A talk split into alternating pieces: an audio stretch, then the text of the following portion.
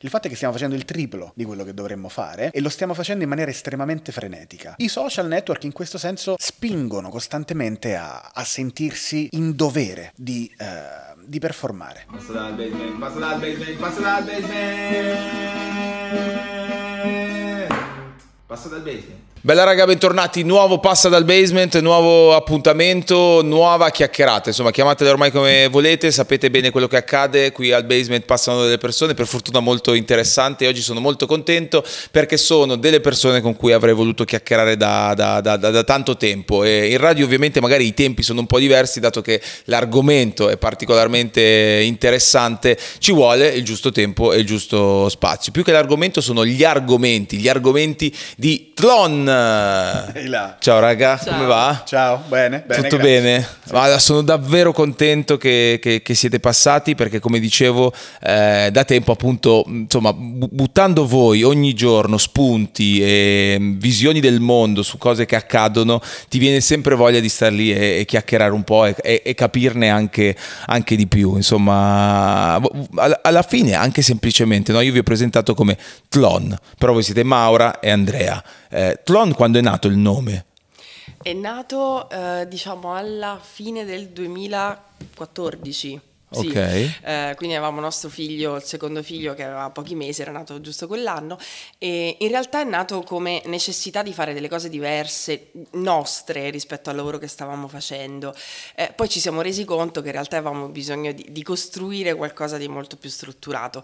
Quindi Tlon rappresentava, viene da un racconto di Borges e rappresenta in effetti un, un pianeta immaginario molto inquietante Sì. e, e effettivamente nel corso del tempo sono nati vari progetti collaterali, quindi l'idea principale era quella di mettere al centro la filosofia, poi questa cosa si è strutturata nel corso degli anni. Ok, anche perché appunto parlando di, di- di- di filosofia, io ho sempre questa cosa quando insomma anche adesso siete venuti qui al basement che è pieno di, eh, di consumismo, cioè di cose, di cose apparentemente futili ma che sono magari motivo di passione per alcune persone, magari nel mio caso, cose che arrivano dallo sport, dalla passione per il cinema e per tante, per tante altre cose. E, mm, e quindi non, non so mai, ho detto, boh, magari eh, si fanno un'idea di me, ma noi ci, ci sentiamo ci seguiamo magari attraverso i social, è la prima volta che ci conosciamo di persona. Voi avete mai l'impressione che qualcuno magari si ponga, cioè che abbia soggezione magari di voi o anche la paura in qualche modo di essere anche giudicati? Perché tante volte voi ovviamente esprimete dei giudizi su quella che è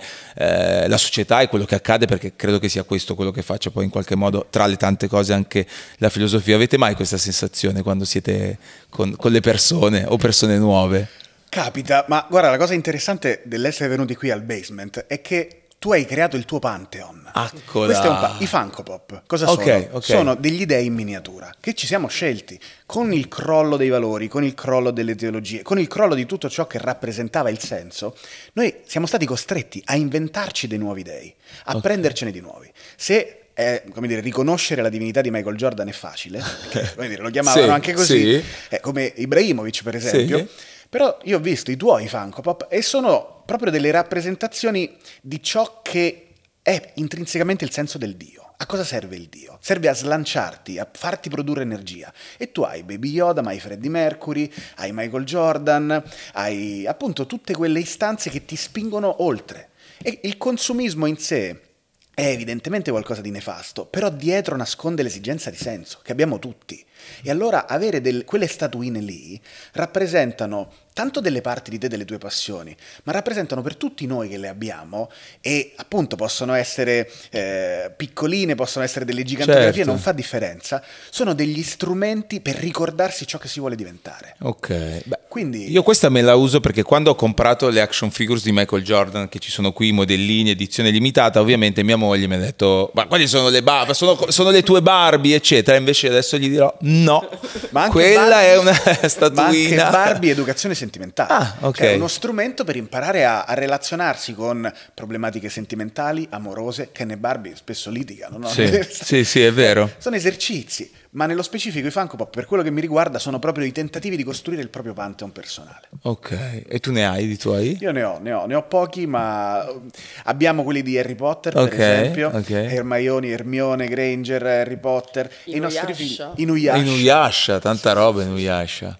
Vabbè, quindi vedi, insomma, eh, questo mi, mi, rassicura. Tutto quello che hai detto mi fa, mi fa, stare, un attimino, mi fa stare un attimino meglio. Tlon, come, dicevi, come dicevate, parla di, di, di, filosofia. Voi cosa facevate prima di aprire Tlon? Tu dicevi, e nasce da un'esigenza di, eh, di, fare qualcosa più nostro. Cosa c'era prima? Ma c'era, noi abbiamo lavorato per moltissimi anni, prima separatamente, poi anche insieme, nell'organizzazione di eventi culturali e nell'editoria. Okay. Eh, quindi nello specifico, io soprattutto facevo l'editor, quindi okay. lavoravo proprio sui libri, ho fatto anche la ghostwriter writer, insomma, ha lavorato in tutta la mm-hmm. filiera del libro. Eh, lui faceva più l'organizzazione degli eventi, però in realtà avevamo fin da subito la necessità di, di, fare proprio, di fare un sacco di cose insieme, ci venivano tante idee, succede ancora oggi.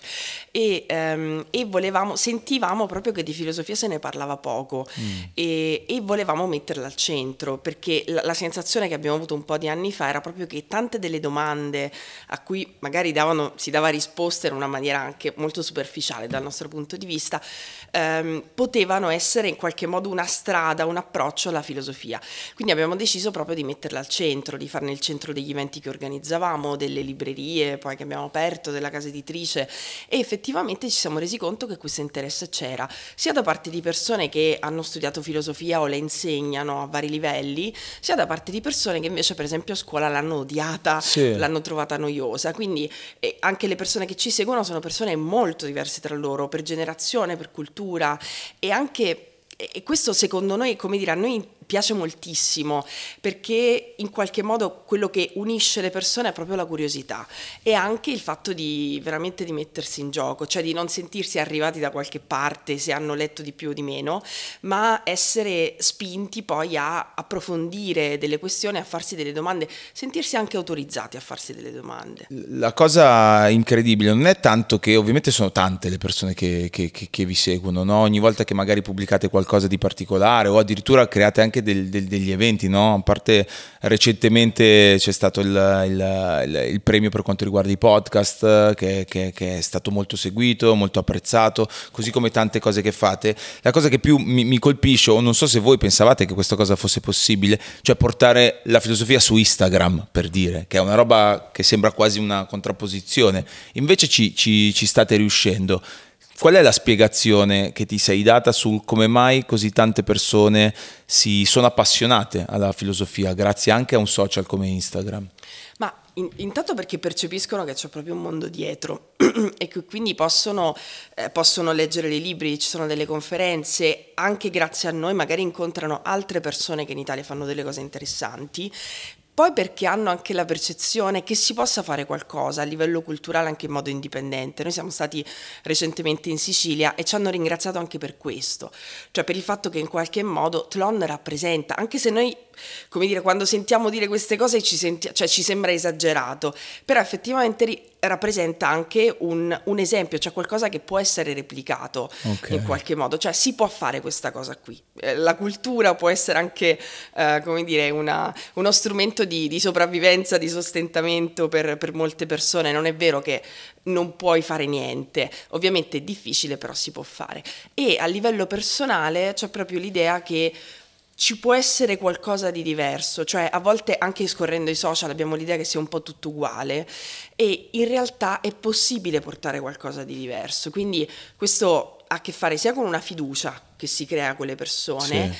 sia anche con il, la possibilità per quelle persone stesse di potersi esprimere. Mm-hmm. E quindi a noi piace l'idea che qualcuno leggendo ci possa anche aver voglia di condividere qualcosa che conosce. Beh, guarda, la, la sensazione che ho, ho, spesso quando postate le cose, una, una, una, mi ricordo una volta credo di averlo anche scritto nei commenti, è la, la capacità di tradurre in parole delle cose che a me capita spesso di, di pensare, ma non, non, saprei mai come metterle in... Cioè, ok, sto pensando questa cosa, ma che cos'è, eh, che cos'è davvero? E voi tante volte riuscite a metterla, a metterla per iscritto, ma credete che anche insomma, il, il, il, successo, in qualche modo la curiosità della gente anche nei vostri confronti nasca anche da, dal periodo che stiamo vivendo? Cioè è un periodo dove forse serve la filosofia di più oggi rispetto ad, ad anni fa?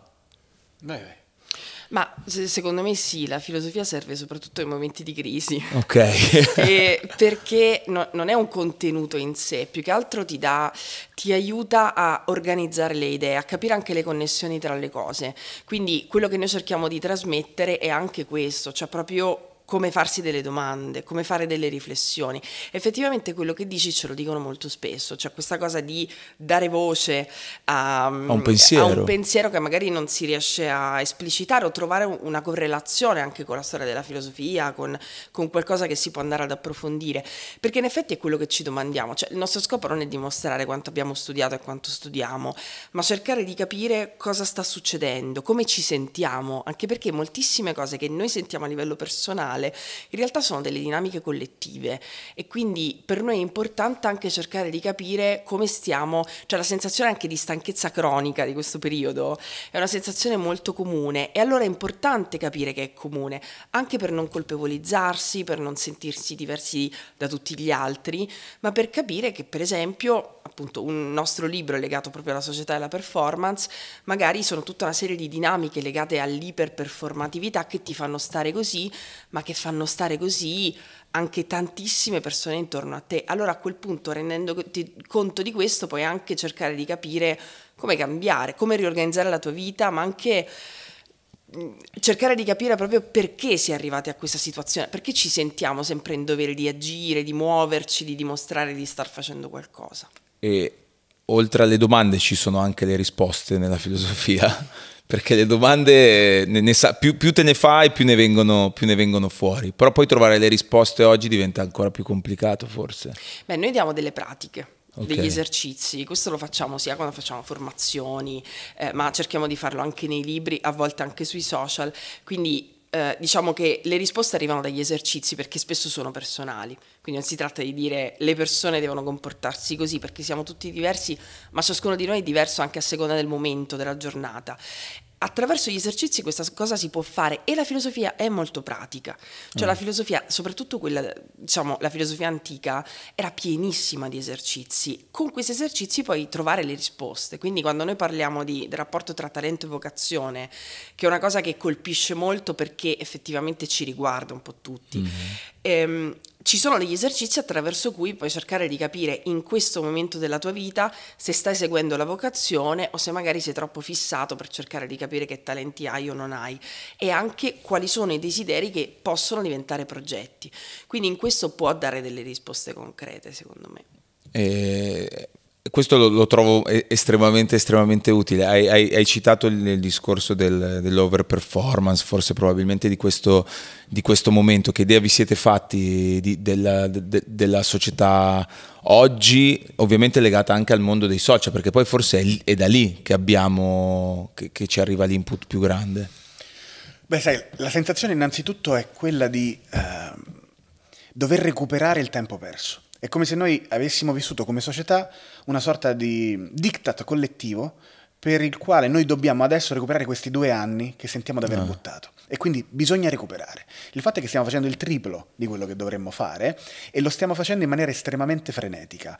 I social network in questo senso spingono costantemente a, a sentirsi in dovere di, eh, di performare, in dovere perché sei all'interno di una comparanoia, cioè sei costantemente comparato agli altri e ti devi misurare con gli altri e sei in gara tutta la vita. I social ti dicono, ti ricordano costantemente che sei in gara, che gli altri sono forti, che non si vince mai una volta per tutte e che necessariamente se vuoi vincere devi abbattere qualcun altro. Infatti una delle dinamiche più classiche per fare engagement sui social è prendersela con qualcuno. Se attacchi Certo. qualcuno fai 4-5 volte il successo che hai condividendo una gioia o semplicemente un momento qualsiasi. E quindi tutto questo genera un clima di competitività estrema che produce stanchezza, perché non c'è la possibilità di appoggiarti sull'altro, non c'è davvero la possibilità di creare una relazione sana con cui dici bene, scendiamo a fondo nelle cose, ma è vince chi semplifica di più, vince chi banalizza di più, vince chi attacca per primo e chi attacca più forte. Questo produce una stanchezza colossale, una stanchezza di classe, verrebbe da dire, che poi alla fine impedisce la fioritura dell'essere umano.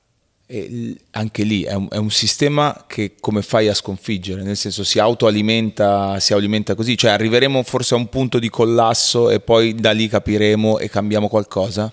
Lo racconta bene Willy Peyote, Ah. Eh, che ci ha citato nel- in un brano del suo ultimo album. Sono stato a presentarlo con Marco Cappato. Ok, quindi figurati certo, che trio poteva ok, essere. ok, ok. E, e lui a un certo punto dice, citando GP, dice. ehm, fare schifo è quasi un dovere morale. Ah, certo. Cioè, eh, eh, che non significa non, come dire, non sforzarti di raggiungere i tuoi obiettivi oppure semplicemente non fare ciò che ami, ma crea uno spazio nelle tue giornate in cui fai schifo, in cui ehm, non hai necessariamente l'urgenza di essere resiliente, che è una parola terribile Sì, dei nostri sì, tempi. sì. Cioè il fatto che tu hai ricevuto una botta, ti devi rialzare subito, devi tornare a te stesso, per come l'abbiamo declinata ora questa parola, che poi ha tutt'altro retaggio. Ma alla fine essere resilienti oggi significa non stare insieme al dolore. Non stare per terra quando, quando hai preso la botta. E invece ci sono volte in cui, dopo che hai preso la botta, non ti devi rialzare subito. Ti devi, acce- ti devi accettare, devi riconoscere che in quel momento fai schifo e che lo schifo è la condizione per la quale attraverso la quale possiamo scardinare i meccanismi della nostra società. Che invece ci vuole tutti belli, perfetti, eh, allineati e sorridenti a lavorare nella grande catena di montaggio Sì. sociale nella quale io lavoro da anni, 99 posti cantavano così, l'anguilla. E, e questo è. E, e solo se si fa schifo insieme, perché se fa schifo solo uno viene messo da parte. Ma Sì. se si crea una comunità di persone che vogliono fare schifo insieme, pur volendo eh, seguire la propria vocazione, perché non si escludono le due cose. Non è che si tratta di non fare delle belle performance, ma si tratta di guardarsi e dire se tutti quanti creiamo una guerra costante ci facciamo male e basta. Quindi creiamo un orto di schifo, un orto Certo, d'assurdo certo. nel quale io possa coltivare le mie mediocrità.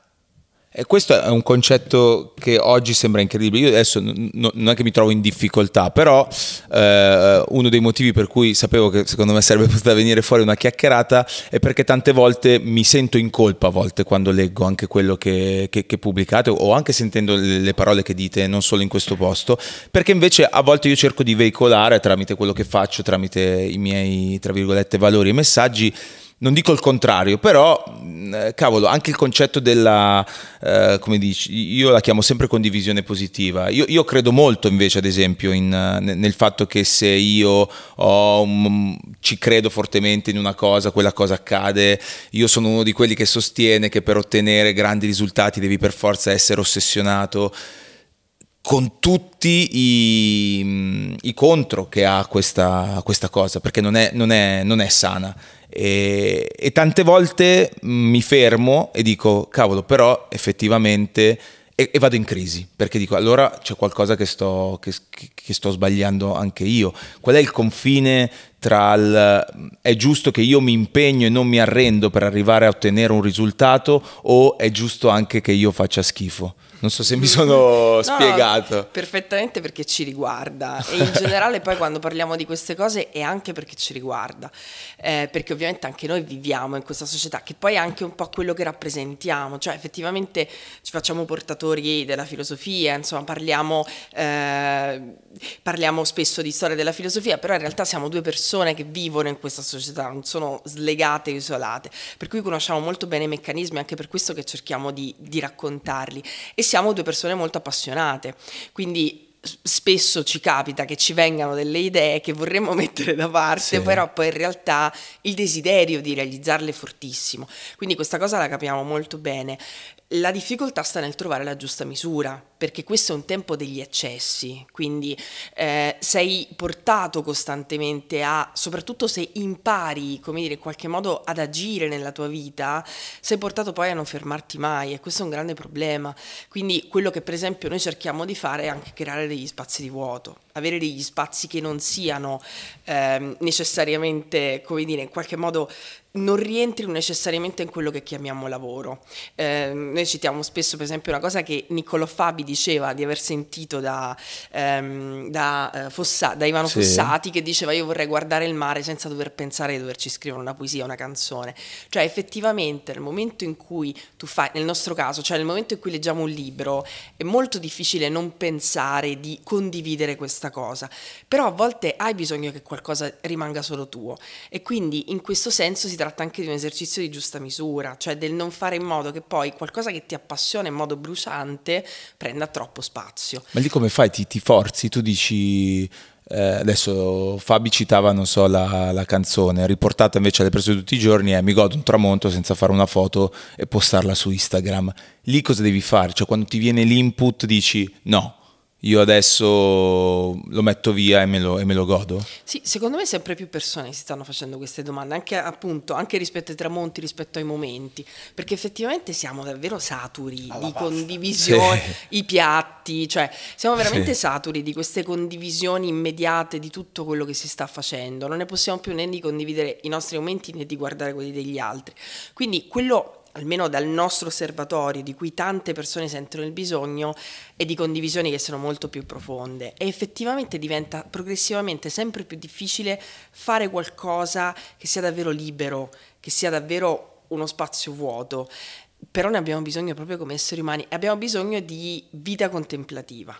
Invece noi siamo tutti concentrati sulla vita attiva e non è, cioè non bisogna sentirsi in colpa, è perché viviamo in una società fatta così, in cui quindi dobbiamo sempre agire, dobbiamo sempre essere attivi e in cui lo spazio di contemplazione, in cui uno spazio magari non fai niente, è uno spazio che sacrifichi, è la prima cosa che salta nel momento in cui non c'è Certo. tempo e che poi porta anche a guardare le agende, ad avere l'ansia nel momento in cui ci sono degli spazi vuoti. Quindi si tratta di imparare a gestire quello spazio vuoto che a volte può anche fare paura. Adesso mi sento rappresentato in tutte le cose, e non è un bene in tutte le cose che... Io ad esempio non riesco più a fare le, le ferie, le vacanze, cioè quando so che ci sono delle vacanze eh, io la vivo malissimo perché penso che invece in quel momento potrei fare un miliardo di altre cose che in quel momento non sto facendo. E non riesco più a godermele, così come non riesco più a godermi un risultato, un successo perché sto già pensando alla cosa che devo, che devo, fare, che devo fare dopo. Ma è, è- siamo noi o è la società che ci porta a pensare questo? Per me è la società. Ok. e, e questo significa anche non doversi sentire in colpa. Perché quello che stai dicendo tu, noi lo sentiamo dire quotidianamente un sacco di persone diverse. Sì, sì. Eh, cioè personaggi famosi, persone normali. E allora significa che sta succedendo qualcosa che però fa stare male. Sì, e secondo me bisogna anche ricordarsi che significa vacanza, perché viene da vacante, vuoto. Cioè, sei in vacanza quando non sei nella, nell'attività programmata nei minimi dettagli. Sei in vacanza quando non stai andando in quella città e hai già preso impegni su tutto l'arco della giornata e andrai qui al museo, o che sia il museo o che sia lo street food, non cambia niente. Non sei in vacanza se la tua vita è piena di eh, tappe da fare eh, dal punto di vista del devo riempire, devo assolutamente ottenere, eh, diciamo così, il- la scheda piena di bollini che mi sono comportato bene in vacanza. Per quello significa ottimizzare il tempo, ma in vacanza non si deve ottimizzare il tempo. C'è un tempo in cui bisogna contemplare, un tempo in cui bisogna agire. Il tempo della vacanza è un tempo di vuoto. Poi è ovvio che ognuno se la vive come vuole. Ma, diceva Benjamin, la noia è l'uccello che cova l'uovo dorato dell'esperienza. Se tu fai esperienza, per far schiudere quell'uovo, ci devi mettere sopra la noia. Se non ti annoi, quell'esperienza non si manifesta, rimane sempre congestionata. E invece serve respira- inspirare ed espirare, sistole e diastole, serve creare degli spazi in cui quell'esperienza fiorisce, perché altrimenti ci ritroviamo carichissimi delle nostre esperienze e delle esperienze di migliaia di persone che seguiamo, pieni di nozioni con cui però non ci facciamo niente. Cioè, è, di- è quello che dice Gramsci sulla cultura, cioè cultura non è avere un magazzino ben ordinato di informazioni, ma è la capacità di generare relazioni, di riuscire a relazionarsi in maniera sana con il mondo. Perché il rischio qual è? Che noi abbiamo un magazzino di esperienze che però lo viviamo come se fosse esterno a noi. È come se noi dovessimo rimettere le conoscenze dentro di noi. Alla fine la conoscenza è relazione tra le cose. Cioè se io imparo come funziona questo microfono, non sto solo imparando come funziona questo microfono, sto mettendo questa conoscenza in relazione con tutte le altre conoscenze che ho dentro, che cambiano. Quindi cambio io. Ogni minuscola porzione di conoscenza, se io le do il tempo di fiorire, se io mi permetto di annoiarmi, cambia tutto il mondo della conoscenza che ho dentro, cambia tutto il modo di relazionarmi. Affinché questo accada, bisogna imparare a, come dire, a, a prenderla sul personale in maniera sana. È ovvio che si possono fare delle performance sportive straordinarie se la si prende davvero sul personale. Michael Jordan, I take it personal, ti ricordi cosa Certo, dice? no? c'è sul l'agendina dove segnava tutto. tutto scritto e lui ha fatto delle performance assolutamente fuori dall'ordinario perché l'ha presa sempre sul personale, perché ogni cosa lo riguardava. Se questo è sano nello sport, traslarlo internamente nella vita rischia di farti diventare una persona non felice. Una persona interamente proiettata nella manifestazione del proprio talento, ma che non ha il tempo di capire quale sia la sua vocazione. Cazzo, Quindi tu trovi una, una differenza tra il farlo nello sport e farlo nella vita? Cioè, ad esempio, già ha citato Jordan, che è uno che è anche famoso per essere particolarmente ossessionato, particolarmente eh, non dico anche stronzo, però eh, era molto focus su quello che faceva, ai- al- insomma, probabilmente fino, anzi, oltre ogni, ogni limite. E lì secondo te era concesso anche nell'ambito sportivo, forse? Ma intanto lì non so se parliamo ancora di umani o se siamo nei semidei. Ok, ok. Quindi potrebbe essere, potrebbe essere un discorso diverso. Quindi su Jordan non... Ma perché l'ha fatto col baseball, l'ha fatto col golf, l'ha fatto con il buttare la carta nel cestino. Quindi davvero come fai a parlarne di una persona che è, è- è assurda ad essere altro? Però per quanto riguarda le nostre vite di mortali, credo che eh, bisogna riuscire a tenere distante quello che è il campo del proprio talento con quello che è il campo della propria esistenza. Che non significa allora nella vita non devi essere ossessionato, e devi esserlo soltanto nel tuo sport. No, il punto è imparare a dosare le energie ricordandosi sempre che devi creare uno spazio in cui rimettere in dubbio tutto quello che pensi di te. Devi rimettere in dubbio tutto quello che sai, perché altrimenti a un certo punto rischi di ritrovarti a vivere una vita perfetta per qualcun altro, che non è più perfetta per te, perché tu dici, cazzo, ma so- sono in Serie A, sto vincendo i campionati del mondo, eccetera, eccetera, e poi però se mi fermo mi accorgo che c'è il vuoto, c'è l'abisso. E allora lì bisogna avere proprio la forza di fermarsi ogni tot, come facevano gli stoici, proprio di prendersi il tempo per dire ok, io ogni mese mi fermo e passo in rassegna tutto quello che ho fatto e tutto quello che sono. I miei valori mi rappresentano ancora? E lì ti fai delle domande. Quanto è importante sapere le cose? Mi spiego, ad esempio, anche adesso state facendo anche diverse citazioni o anche semplicemente l'etimologia di una parola o altro. Cioè, quanto è importante conoscere e sapere le cose che non ci riguardano per conoscere noi stessi? Ma secondo noi molto. Poi nel nostro caso riguarda anche proprio degli interessi, come dire, che, che abbiamo da sempre. Certo. Poi anche in modo diverso, perché poi abbiamo due modi diversi di leggere, di studiare, di pensare proprio, che poi Come anche la... sottolineiamo i libri anche. Anche come sottolineiamo Sì. i lui, mi fa, lui dice che sottolineiamo i libri, sottolineiamo frasi completamente diverse, cioè insieme li sottolineiamo tutti. Ok. Proprio perché ci colpiscono delle cose diverse. Nel nostro caso, come dire, a noi interessa anche questo, perché siamo convintissimi di quello che pensiamo noi, e invece di solito l'altro pensa altre Ok. cose, osserva altre cose. Eh, ma nel, nel nostro caso una distinzione che abbiamo fatto un po' di anni fa era quella della cultura come stimolante o come tranquillante. Cioè molto spesso non è detto che una persona che, che legge molto, che studia molto, che sa citare, poi alla fine davvero porti questa cosa nella propria vita e, o la voglia condividere. Molto spesso purtroppo viviamo una società per cui sembra che devi esibire quello che sai. Sì. Ehm, ma in realtà la cosa interessante è quando la cultura diventa uno stimolante e cultura in questo senso non è solo la cultura alta, ma è anche la cultura pop, cioè sono è tutto quello che puoi incontrare nella vita e che può in qualche modo innescarti dei collegamenti a cui non avevi pensato. Quindi può essere anche un dialogo con una persona, possono essere delle storie che sono sempre fondamentali perché noi siamo fatti di storie. Eh, ed- tante, come dire, la, la ragione per cui facciamo le cose è anche perché crediamo a delle storie. Quindi nel nostro caso noi siamo estremamente curiosi. Ieri sera un mio amico mi diceva che, no, che quello che mi frega è la curiosità, Sì. perché leggo anche cose estremamente diverse tra, tra di loro. E, e quindi nel nostro caso la curiosità è un motore anche di, eh, di dialogo, per esempio, tra di noi e quindi ci porta a fare delle connessioni eh, e nel corso del tempo ci dimentichiamo anche eh, in qualche caso chi ha scoperto cosa, Ok. soprattutto nel lavoro che facciamo in comune. Sì, io sono molto affascinato dal fatto che siete una coppia anche insomma, nella, nella vita, nella vita vera. Cioè, ho detto, cacchio, quindi per riuscire a lavorare insieme una coppia bisogna essere due filosofi, perché sennò diventa, diventa sempre un casino, perché va veramente, sai quando si dice prendila con filosofia, se no, co- come, come, insomma, l- l- mm, eh, quando avete iniziato a lavorare insieme vi siete mai posti la domanda anche voi, ma come sarà metterci insieme su questo progetto? Cioè come funzionano le vostre dinamiche anche familiari legate anche a quello che fate? Vuoi dire tu? Comincio io. Comincio io così dico delle cose sbagliate che E si così litigare. quindi vabbè, questo mi fa, cioè, insomma, mi fa piacere, nel senso che vuol dire che le dinamiche comunque Sì, sono quelle, simili. sono uguali. Sono peggio. Ma la filosofia ti dà semplicemente la giustificazione al fatto che litigare è comunque parte integrante del riflettere. Ok. E quindi tu litighi e dici, vabbè, ma noi stiamo facendo polemos. Polemos è il padre di tutte le cose. Ma sia mai. Lei va- lei va.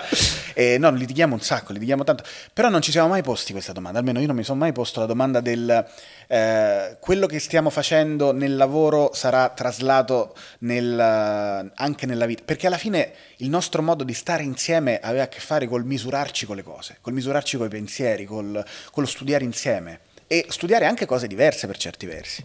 Ma eh, in realtà noi abbiamo deciso subito di lavorare insieme. Eh, okay. se, senza sapere, cioè, ovviamente cosa sarebbe successo perché poi la nostra vita negli anni è cambiata moltissimo, siamo conosciuti piuttosto giovani, ehm, però in realtà questo desiderio c'è sempre stato. Non abbiamo fatto, anche probabilmente essendo giovani, non avevamo una struttura, anche una storia lavorativa per cui c'è uno spazio già costituito, già in qualche modo strutturato che tu non devi invadere. Abbiamo anche imparato a lavorare certo. insieme e, ehm, e abbiamo fatto tantissime esperienze, ma ci interessava fare questo tipo di esperienze, anche perché questo dipende da noi, non chiaro, è una chiaro, cosa chiaro. assoluta. Volevamo passare molto tempo insieme. No, beh, ma tra l'altro io immagino, non so, adesso senza andare su luoghi comuni, però immagino un viaggio in auto, Milano-Sicilia, Milano-Roma le discussioni che potete fare voi per tutto il viaggio. E, e, lì, e lì, c'è un altro problema, eh. ci sono i nostri figli ecco, eh, che ci dicono parlate in continuazione. cioè non siete voi a dire basta, siamo arrivati, finitela. No, no, no, sono loro che proprio ci guardano con, con occhi compassionevoli e dicono basta, vi prego, perché noi passiamo 5, 6, 7 ore a parlare eh tutto certo. il tempo. Non è che abbiamo la radio, le cose. La musica bassa, bassa e noi e lit- litighiamo, discutiamo, eccetera. Però questo ha permesso paradossalmente ai nostri figli di elaborare un, un, modo di guardare il mondo che è affascinante. Cioè, noi siamo affascinatissimi, sono molto più bravi di noi a riflettere loro, ma proprio tanto. L'altro giorno facevamo una riflessione su Cappuccetto Rosso, perché mia figlia mi fa, a un certo punto dice all'altro figlio, cominciavano loro a parlare dietro, dicono no ma, ma non ti sembra incredibile papà? E dico che cosa? Come che cosa? Il fatto che Cappuccetto Rosso venga mandata nel bosco, ma che madre è? ma, poi, poi, fa, ma poi sta nonna, vecchia, da sola nel bosco. Ma c'è, ma è una roba... C'ha ragione, c'ha ragione. E poi dice, non erano in grado di distinguere la voce di un lupo dalla voce della nonna. Ma come ha fatto a cascarci? Cioè, ma è sì. il pelo. Eh, poi le reinventano, poi fanno, e se il cacciatore fosse una cacciatrice? Certo. e se Cappuccetto Rosso si salvasse da sola? Cioè, alla fine questo è filosofia, questo è fare filosofia. Noi siamo abituati a pensare che la filosofia sia, come dire, la crescita delle pensatone che hanno fatto nel corso della storia in maniera conseguenziale, quindi l'ultimo filosofo è più grande del primo. Mm. Ma in realtà è, è una mm, mi stavi, dicendo un'orgia, è un termine. Certo, però rende l'idea. Esatto. Cioè è un insieme di pensieri che si mischiano, che si mescolano tra di loro e che ha a che fare non tanto con il vedere Spinoza come lontanissimo, ma capire che sta parlando di te che sta parlando dei tuoi problemi, del tuo modo di relazionarti col mondo. E questi bambini lo fanno alla grande. Basta che gli lasci spazio. Noi non siamo stati dire, dei genitori che gli abbiamo sottoposto i libri. Le volte in cui abbiamo provato a sottoporre i libri non ci hanno filato, ti ricordi? Mm. E, e, se hanno cominciato a leggere è perché è nata in loro la, la, la, la voglia di leggere grazie ai, alle maestre della scuola e al fatto che hanno visto libri per, in giro per casa, ma tutte le volte in cui glieli abbiamo presi, li abbiamo messi in mano, quello non funziona mai. Zero. Stiamo provando da anni a farli leggere La bussola d'oro di ah. Philip Pullman, non c'è modo. Con Harry Potter ci siamo riusciti, con Rick Riordan e Beh, bisogna trovare comunque le chiavi giuste anche. Sì, poi appunto scopri che tra l'altro ci sono anche delle strade impreviste perché loro sono appassionati moltissimo di mitologia greca, ah. ma appunto attraverso persi... Senza i cavalieri dello zodiaco ancora? attraverso... ah, ah, ecco, per favore, dai, è basica.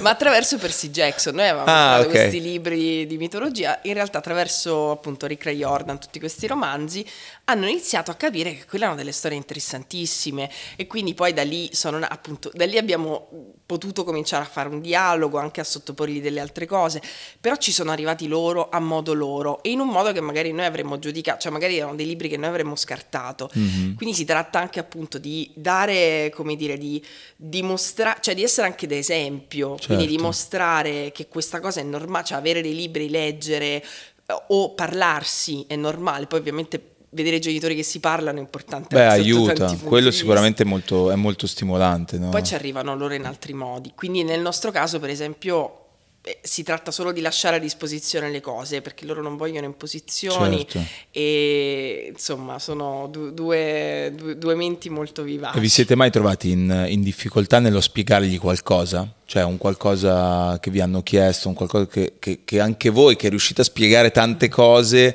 dici, boh, io questa cosa qui come gliela, come gliela spiego? Ma più che altro ci sono delle cose che è giusto che non spieghiamo noi. Ah. Cioè, per esempio, le figure, appunto, gli insegnanti sono secondo me delle figure fondamentali ed è importante che non coincidano con i genitori, perché in qualche modo hanno una capacità di rappresentare altri punti di riferimento, ti danno anche l'idea che esistono altri punti di riferimento oltre a te. Quindi, soprattutto se hai un bel rapporto con i tuoi figli, il rischio è che poi ti vedano come un essere semidivino Certo. e, e che pensino che, che solo tu puoi dare quelle risposte lì. Quindi ci sono delle cose che per esempio noi personalmente non abbiamo spiegato, eh, ovviamente quello anche che è successo negli ultimi anni, eh, alcune di queste cose non le abbiamo spiegate noi, abbiamo scoperto che poi le insegnanti forse erano in grado di spiegarlo meglio e di spiegarlo anche in un'ottica di gruppo, cioè Ok. di, in un'ottica collettiva. Per cui secondo me è anche importante non pensare di- che, che sia tutto a noi, in questo la scuola secondo me è, è veramente fondamentale. Sì. Per esempio, per la guerra, Sì. i primi giorni io non, non ho voluto parlargliene. Noi non guardiamo televisione a casa e quindi loro non sapevano niente di questa guerra. Per i primi giorni ho avuto paura, perché ho detto, ma caspita, siamo appena usciti da una pandemia, stanno imparando a togliersi le mascherine e fanno ancora fatica all'aperto a togliersi la mascherina loro, e glielo dobbiamo dire noi, e io gli devo mettere addosso sto peso della guerra? Cioè, e, e mio figlio è andato in seconda elementare, si è fatto un anno di prima elementare, poi il resto della sua vita l'ha passata sotto pandemia. Cioè, pensiamo al fatto che appunto nostro figlio ha 8 anni, ma quanti bambini sono cresciuti con l'idea Sì. che le persone hanno la mascherina addosso, che c'è un, un- un virus che, che- che è in giro, no? E, e la loro vita è, è pienamente immersa in questo, in questo ambiente. E allora dici, caspita, stiamo lentamente, grazie al fatto che ci siamo comportati bene, fortunatamente, stiamo lentamente uscendo da, questo- da questa difficoltà. E io come glielo racconto adesso? Che, c'è Che ce n'è un'altra. quindi per i primi giorni non gliel'ho voluto raccontare. Però poi è venuta nostra figlia e, e nostro figlio a casa e ci ha detto, sapete, abbiamo parlato della guerra in classe perché c'è Chantal, una loro amica, che ha dei parenti in Ucraina. Ah, certo. E quindi a partire da quell'esperienza ne hanno parlato in una maniera con cui io e lei non avremmo mai potuto parlare. No, Ma mai avremmo potuto affrontare la stessa dinamica, con la stessa profondità e, e anche con la stessa, diciamo così, spietatezza dei bambini.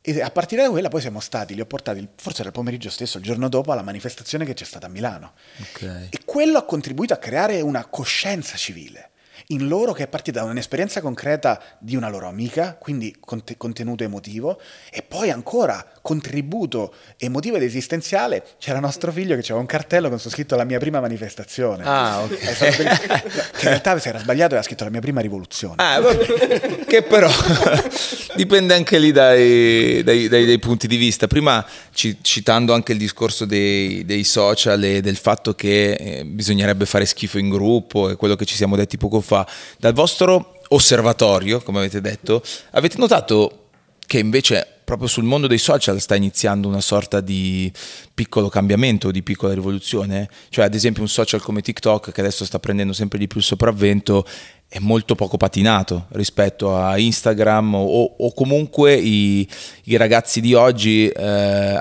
fanno molti meno post patinati o fake, no? Chiamiamoli come, come vogliamo. Eh, l'avete vista anche voi questa cosa? È un- secondo voi una tendenza? Può andare bene? Che idea vi siete fatti? Ma secondo me è molto complesso dare una sola risposta perché spesso coesistono cose diverse, cioè in qualche modo su TikTok, TikTok- su TikTok finiscono anche delle cose che sono, cioè come dire, ci so- pri- prima di pubblicare un TikTok io vedo spesso, so che ci sono ragazze e ragazzi che magari fanno ore di prove Ah, per fare certo. balletto, cioè in qualche modo c'è sempre l'idea di doversi adeguare, di doversi mostrare, un po' come succede sempre nell'adolescenza, di doversi sentire parte di una storia, di un gruppo. Quindi un po' secondo me questa cosa c'è ancora, però d'altra parte nascono dei modi di espressione nuovi, anche i modi di raccontare le cose, anche di raccontare libri per esempio che sono completamente nuovi e che coinvolgono moltissimo. Questo come sempre fa paura perché è un cambiamento, in realtà sarebbe da osservare.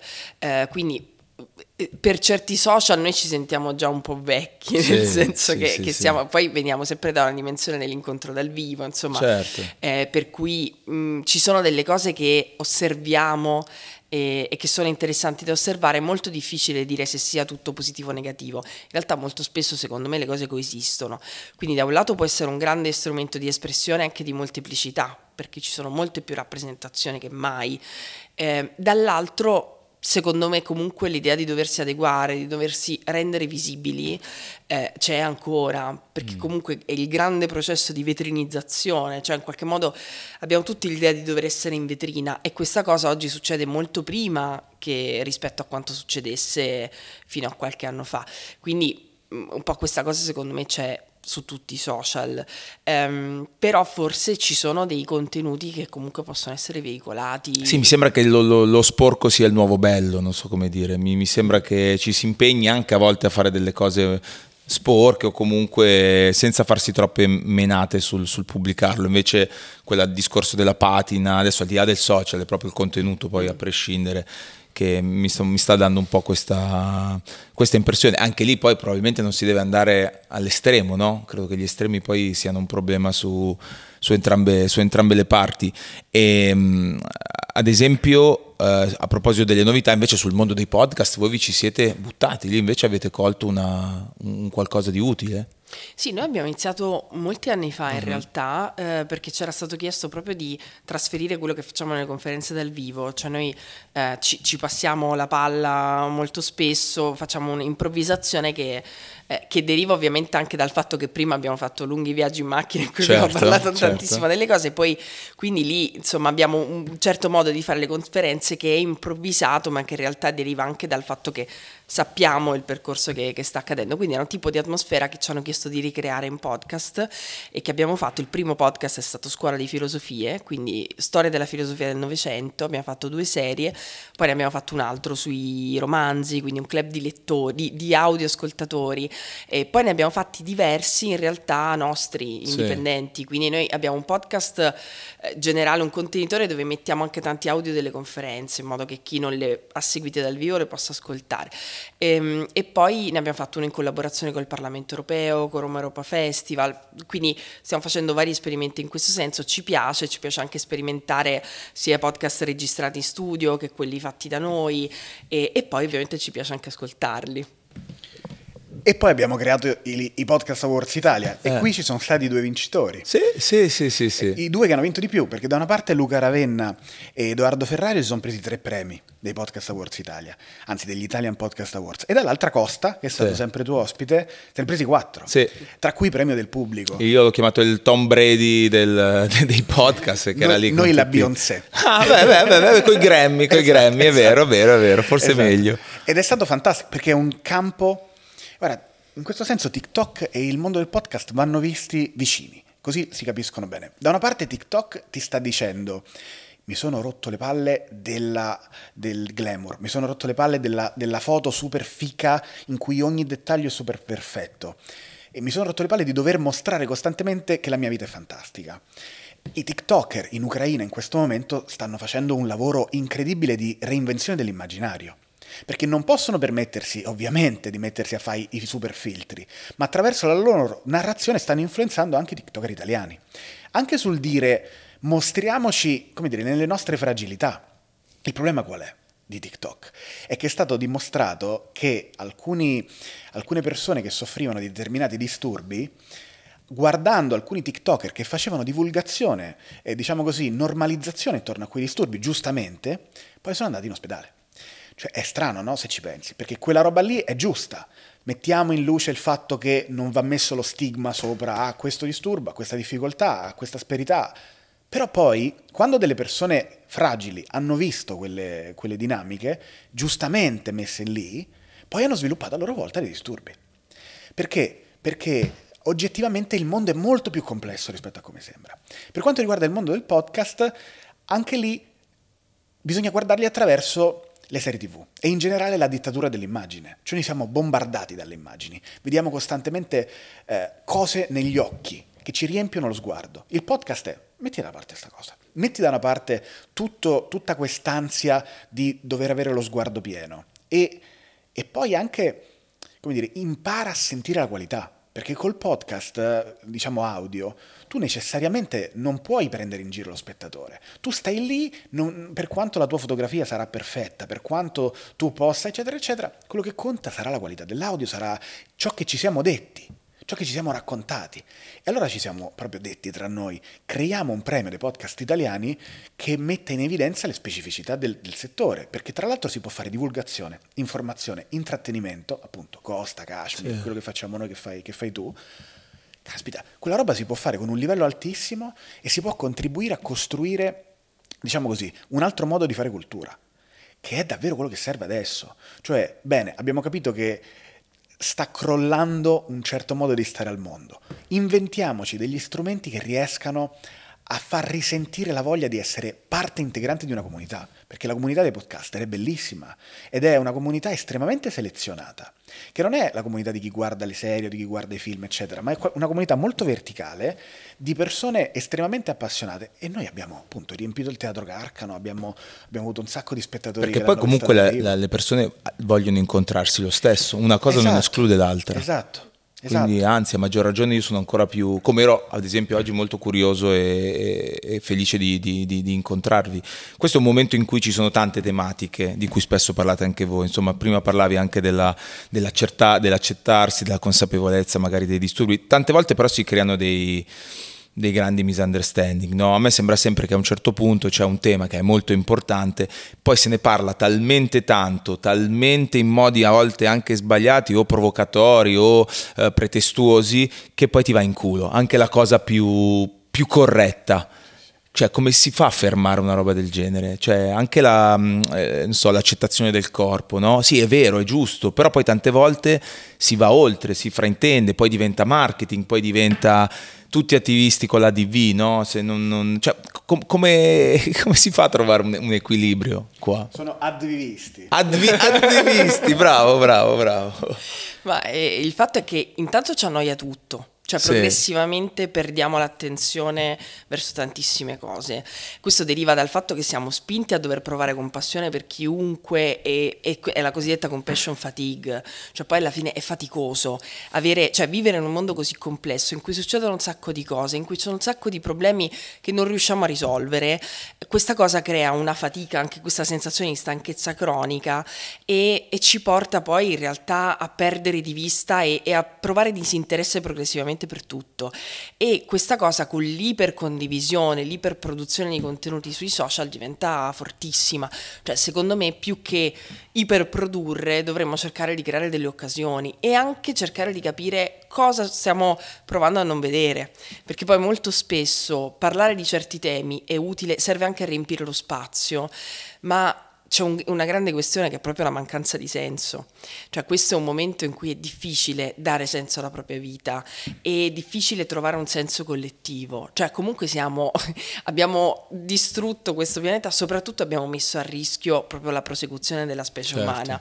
E allora dovremmo parlare di questa cosa qui e, e dovremmo cercare di fare qualcosa. A volte come dire, è, è difficile mettere al centro questa questione perché è molto doloroso, perché ci troviamo in un momento veramente molto complicato.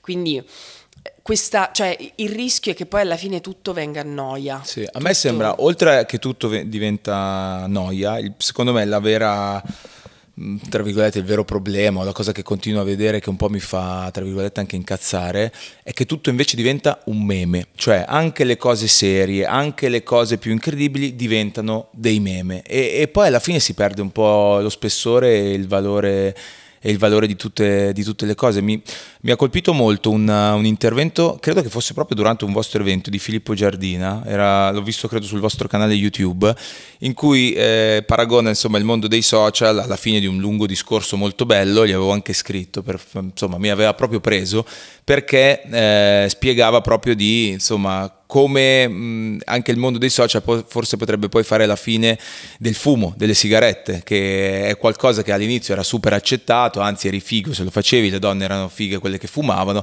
ma poi qualcuno ha iniziato a dire, "Mm, sai, forse non sto tanto bene, non sarà mica il fumo, e poi hanno iniziato a mettere delle avvertenze. Eh, io credo che questa cosa con i social accadrà sempre, sempre di più, cioè, eh, ci ho visto tante analogie anche con tante altre, altre storie. Eh, secondo voi anche voi siete d'accordo con questa cosa? O... Ma eh, noi siamo, cioè forse l'avrei visto, insomma, cerchiamo veramente di, evica- di- di evitare le polemiche inutili, Certo. di evitare di salire sulla, come dire, quando c'è il, il pubblico linciaggio di qualcuno, di partecipare a questa cosa, anche perché crediamo che ci siano, molto spesso vengono sul- sollevati attraverso le polemiche dei temi importanti, ma dovremmo parlare dei temi, anziché per esempio a volte distruggere le persone. Esatto. E, e quindi che poi cioè, ci sembra anche coerente con tutto quello che diciamo. Quindi nel nostro caso, per esempio, noi abbiamo, eh, facciamo molta attenzione a, ehm, proprio a, a tutto quello che diciamo, cioè non vogliamo veramente intossicare ancora di più questo ambito. E effettivamente sì, tutto diventa oggetto di un discorso sempre comunque molto banale spesso. E questo, cioè noi invitiamo molto spesso anche a fare attenzione a questo, anche a usarli di meno i social. Ed è anche la ragione per cui ci stiamo, cioè Certo. proprio stare, stare qui perché qui ci sono le persone e però cercare di riflettere effettivamente su quello che ci stiamo perdendo e su quanto in realtà questa cosa spesso abbassa anche la qualità della vita. Eh, C'è una cosa che vi fa incazzare di questo periodo? Cioè, e qual è? Se c'è... Tra, tra le tante cose che stanno accadendo, tra le varie polemiche, dal non si può dire questo, si può dire quello, appunto al- a tante altre cose di cui abbiamo parlato, c'è una cosa che proprio a voi vi sta, vi, vi- vi- insomma, vi fa arrabbiare, Comincia tu che ce l'hai proprio. che ce l'hai lì. Ma eh, a me che non si possa fare un dibattito sul lavoro. Ah, eh, sul lavoro, ma proprio su- che quindi è sulla vita delle persone. Perché, perché quel- poi viene spostato subito su qualcos'altro? Ma perché diventa- è difficile immaginare che ci possa essere un altro mondo, è difficile aprire dei dibattiti ed è difficile che, che ci si fermi veramente e si approfondiscano le questioni. Di solito ci si polarizza e quindi si dice sono d'accordo, non sono d'accordo su qualcosa, basta, abbiamo Sì. finito di parlarne. Se Sì. siamo d'accordo ti metto mi piace, se non sono d'accordo smetto di seguirti, ma in realtà eh, bisogna... Quindi se, se devo dire un tema, quello che mi viene in mente è quello È che il riguarda lavoro. il lavoro perché tante persone stanno veramente molto male, sia che ce, l'hanno, che ce l'abbiano sia che non ce l'abbiano.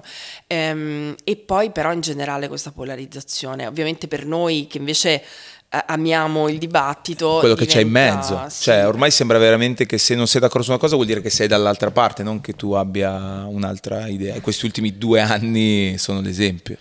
A me fa incazzare quello che abbiamo appena coniato come addivismo, e cioè l'attivismo dell'advertising. Mi fa impazzire il fatto che le persone stiano costruendo delle carriere scegliendo un campo di cui devono diventare i referenti e su cui devono caricarsi del peso delle battaglie da, da- da combattere verso tutti quanti. Mi fa impazzire il fatto che si dispensino patenti di attivismo e che in funzione a ciò che sei tu alla fine vai circoscrivendo sempre di più una tua attività sui social che poi diventa la tua vita. E mi fa incazzare anche il fatto che una ragazza una volta me l'ha detto, una, una influencer molto, molto nota, mi ha detto io mi trucco non eh, per come vengo nel mondo reale, ma per come appaio nei selfie che mi scattano le persone. Questa roba è fortissima, eh, perché significa che vale meno come vengo dal vivo rispetto a come vengo di là. Perché? Perché mi vedono più persone. Perché quella cosa ha più valore, il mondo virtu- a me fa incazzare il fatto che il mondo virtuale abbia più valore di quello reale e che non sia più il nostro avatar ad essere una nostra, eh, diciamo così, eh, conseguenza, ma siamo noi il prolungamento del nostro avatar, cioè la nostra vita sia diventata il regno nel quale noi diamo testimonianza a ciò che abbiamo raccontato online e non il contrario. Questa cosa mi fa impazzire perché significa non aver capito che, eh, che si tratta di imparare a, a convivere tra mondi, a farli coesistere, perché altrimenti noi rischiamo di aver generato un inferno paradisiaco per sfuggire a un paradiso infernale. Cazzo. Ora non ti chiedo cosa pensi del metaverso, dai.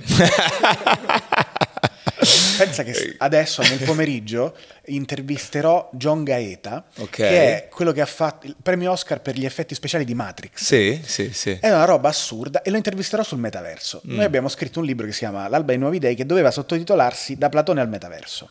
Però l'editore giustamente ha detto ragazzi il metaverso non lo conosce nessuno ed era il- la settimana prima forse che Zuckerberg facesse il suo grande Certo. comunicato e quindi alla fine è big data non è Ok, metaverso Però il senso è quello. a noi il metaverso affascina tanto, ma è terribile. È, è- è un- è un farmacon, eh, è, è zauma, è un farmacon perché contemporaneamente cura e veleno. È zauma perché è la parola greca per meraviglia, e cioè meraviglia ma anche terrore. I greci usavano la stessa parola per dire entrambe le cose. E metaverso è proprio questo. È il fatto che noi, non avendo imparato ad abitare la Terra, stiamo inventando qualcosa che ci dia senso e rischiamo di abitare dei, degli scenari distopici, un mondo devastato, degradato, in cui però noi staremo comodi con i nostri visori, che saranno sempre più sottili, sempre più belli, a esplorare appunto l'insensatezza della, della vita. Cioè il metaverso può essere un ottimo strumento in realtà, Se, però deve essere inventato da noi, deve essere co-creato da noi. Se invece lo subiamo, e ci sono delle delle big tech che, diciamo così, ce lo calano addosso, certo.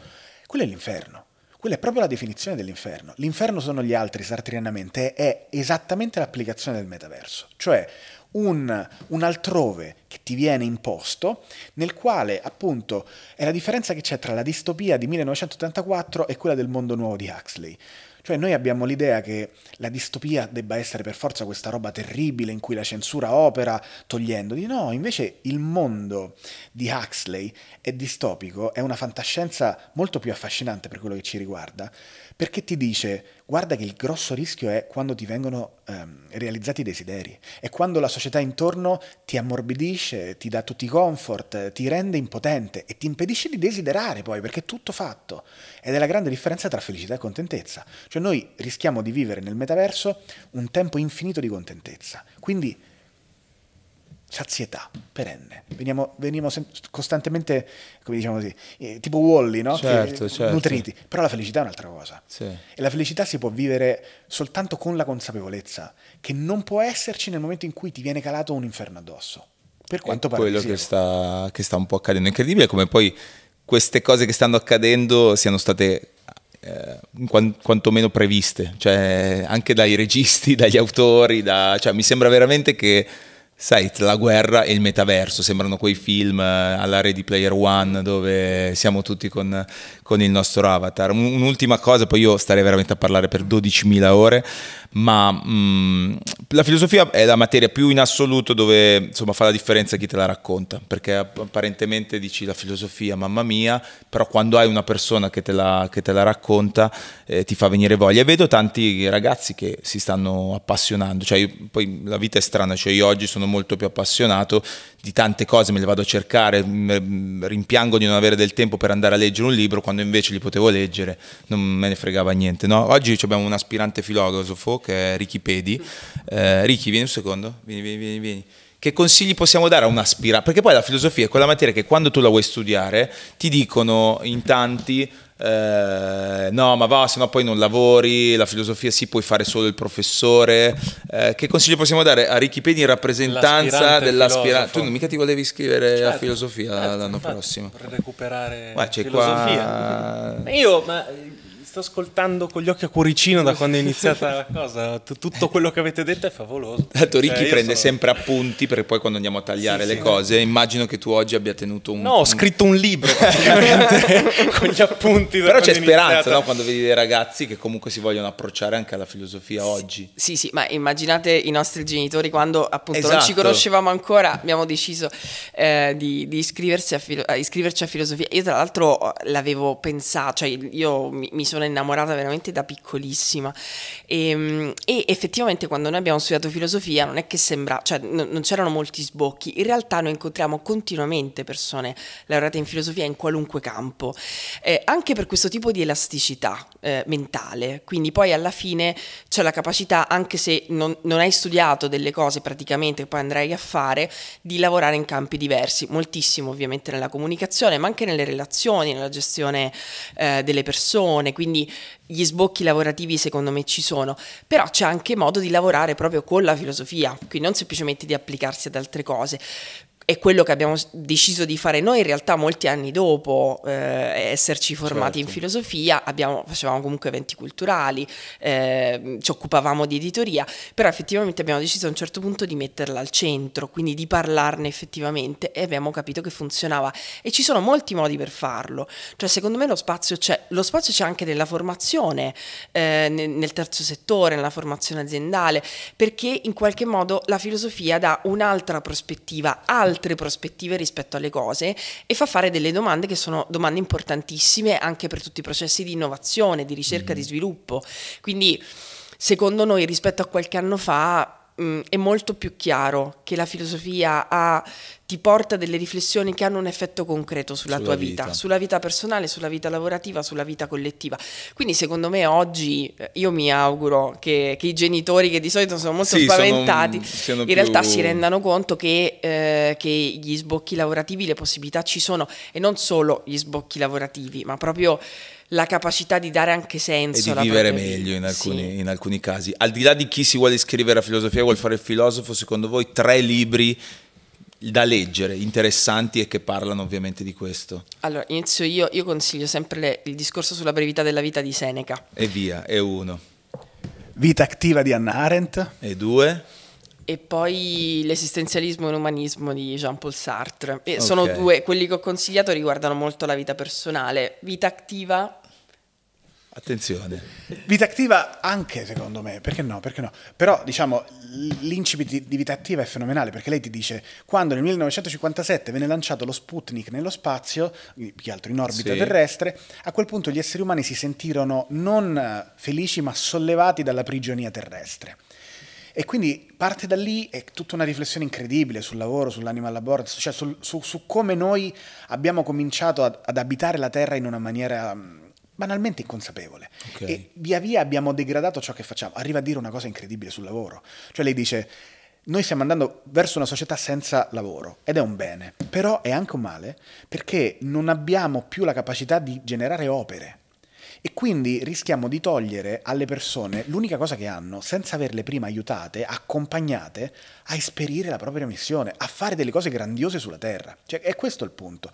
Franco Bolelli, che per noi è stato un riferimento, è stata la persona che ci ha portato appunto a fare la festa della filosofia a Milano, è quello che ha scritto come Ibra, Kobe e Bruce Lee, un, un suo libro. Persona che ho visto amata da tanti amici che, che- che conosco e che mi è dispiaciuto non poter conoscere perché l'ho visto proprio celebrato tanto. Un principe, veramente un principe, elegantissimo eppure disponibilissimo, aveva il suo studio al bar Cucchi. Ah, ok, lui, quindi- lui faceva, passava le mattinate a fare colazioni con i VIP, ma con persone che avevano un sacco di problemi che nessuno sapeva, andavano da lui e facevano colazione da lui.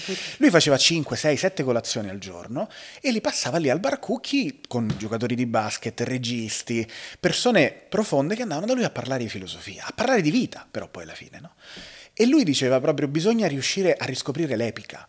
È l'epica che manca. Cioè bisogna trasformare la propria vita in un'avventura. E, e guardarla, lui ha scritto quest'ultimo libro, con gli occhi della tigre. Quindi con la capacità non tanto di aspettare la vita, ma di attendere.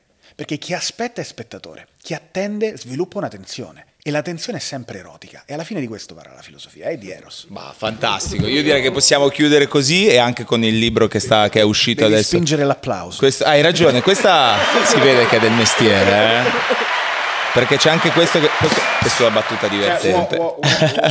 No, invece il titolo del libro, diciamolo, anche il libro di, di Maura che è appena uscito praticamente. è Specchio delle mie brame, è uscito per Inaudi e parla di bellezza, di come la bellezza ci E condiziona. questo lo aggiungiamo tra i libri che consigliamo. Grazie davvero, raga. Per me è stata una. un- A parte che adesso non so come affronterò la giornata con tutti i pensieri che, che avrò, però è stato un motivo di grande arricchimento. Grazie davvero. Spero Grazie anche per voi che avete seguito il video. Grazie.